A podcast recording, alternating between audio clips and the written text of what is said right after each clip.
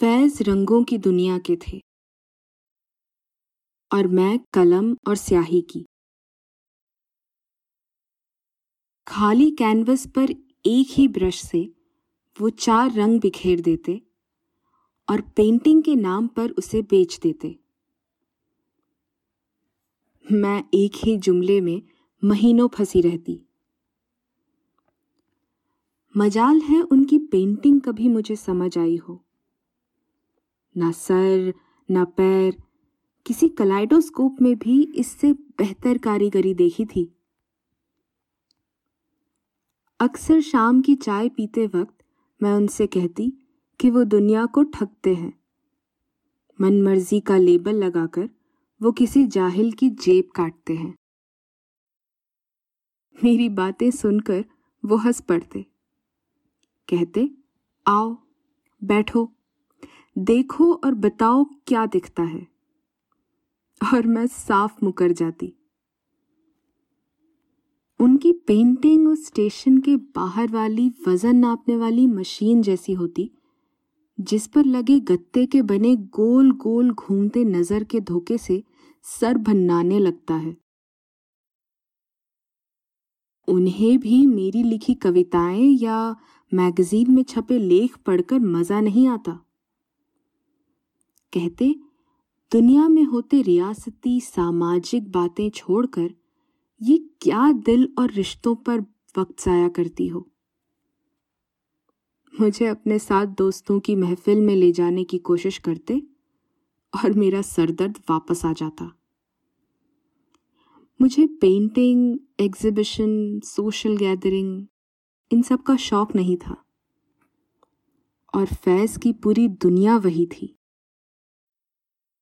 एक glass wine में French revolution पर घंटों बातें करते रहते।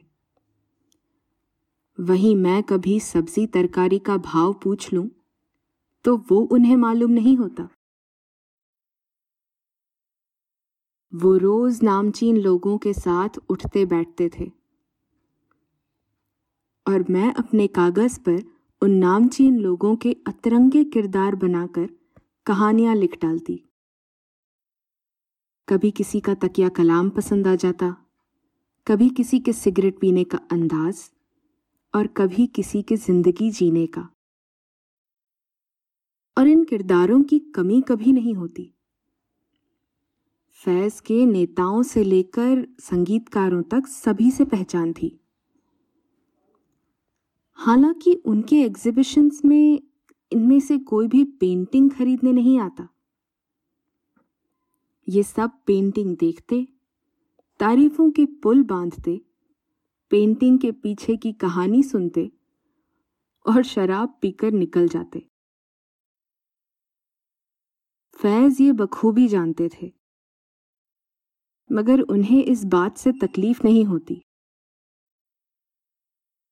उन्हें अपनी पेंटिंग के लिए रंग और कैनवस मिल जाए और शाम को मेरे साथ एक कप चाय, बस वो खुश थे। घर का एक कमरा भरने को है। लोगों से मिलते हर अवार्ड, खिताब और खत को सहेज कर उस कमरे में रखा जाता है। कितने खत जाने खुले भी नहीं हैं आज तक, और कितने खिताबों का नाम भी नहीं मालूम इन्हें। अपने कमरे में फजर की पहली नमाज के बाद मुझे चाय का बोलकर स्टूडियो में जाकर बैठ जाते। दोनों हाथों को कैनवस पर रख यूं एकटक उसे देखते रहते, जैसे नमाज पढ़ने से पहले तैमम कर रहे हों। फिर चाय की प्याली लेकर कमरे का दरवाज़ा बंद हो जाता और सीधे रात को खुलता। ये रिवायत एक मुझ पर फर्ज थी और एक बाजी पर। बाजी का नाम नगमा है, मगर घर के बर्तन फोड़ दे जो कोई इस नाम से बुला ले तो। उनकी सास का भी नाम नगमा है। निकाह के बाद जब शौहर ने नाम बदलना चाहा, तो बाजी ने नारीवाद का भाषण देकर इनकार कर दिया, मगर जैसे जैसे सास खलने लगी, नारीवाद का जुनून फीका पड़ गया। अब सब उन्हें बाजी ही बुलाते हैं, कभी कभी उनके शौहर भी। बाजी हमारे घर काम करती हैं। एक फैज मेरे हमसफर थे और एक बाजी। हर सुबह फैज को चाय देने के बाद हम दोनों एक एक प्याली लेकर रसोई के बाहर बैठ जाती। बाजी के शौहर शहर के बाहर मिल में काम करते थे। रात को शराब और नगमा बुढ़िया के बहकावे में बाजी से रोज झगड़ते थे। बाजी को उनका दामाद भी बिल्कुल पसंद नहीं था। दिल का साफ था, मगर आए दिन अपने घर वालों को लेकर दावत पर आ जाता। बिटिया और नाती दोनों प्यारे हैं, मगर इस महंगाई में हर हफ्ते गोश्त कौन खाता है भाभी? बाजी चिढ़कर अपनी मुट्ठियां जकेड़ लेती। फैज के स्टूडियो का दरवाजा बंद होता और बाकी की दुनिया घर के दरवाजे पर आकर खड़ी हो जाती। कमरा भरकर जो अवार्ड हैं, जाने कभी लेनदारों को शांत नहीं कर पाए। बाजी और मैं रोज किले की रखवाली करते दो सिपाहियों की तरह तैनात हो जाते। कौन से लेनदार को कब क्या झूठ बोलना है, क्या झूठ बोला गया है, सब का हिसाब हम दोनों आपस में साफ रखती। कभी फैज की पांच साल पहले मरी अम्मा फिर रसोई में फिसल कर गिर जाती और कभी खुद फैज। जब तक मेरे कमीशन के पैसे या फैज की किसी पेंटिंग के पैसे नहीं आ जाते, इसी तरह हम दोनों सभी से आंख मिचोली खेलती रहती।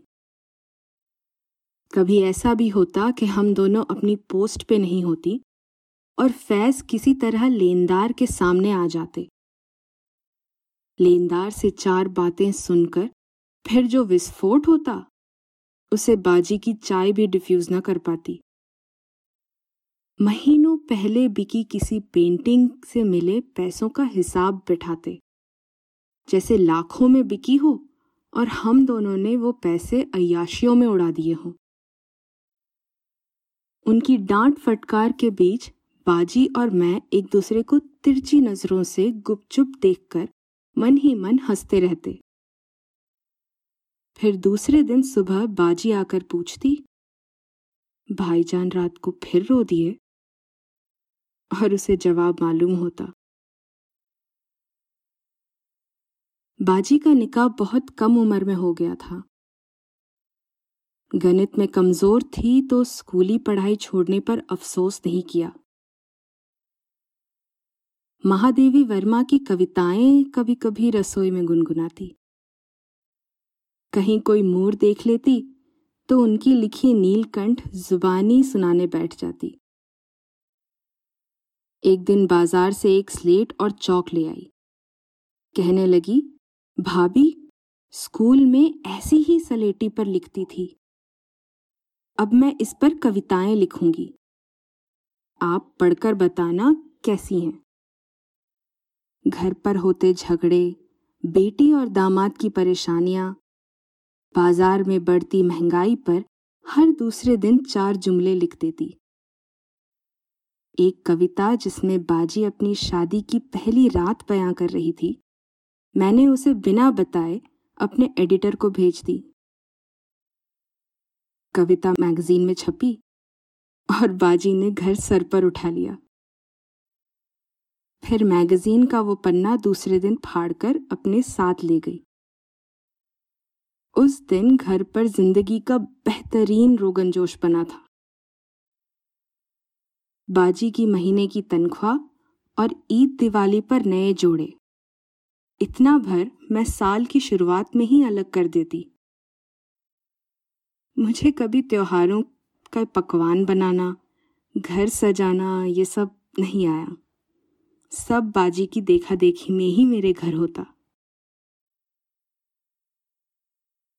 मेरे यूं अचानक चले जाने से बाजी अकेली पड़ गई हैं। फैज के पास तो फिर भी उनका कैनवस और बाजी की चाय है,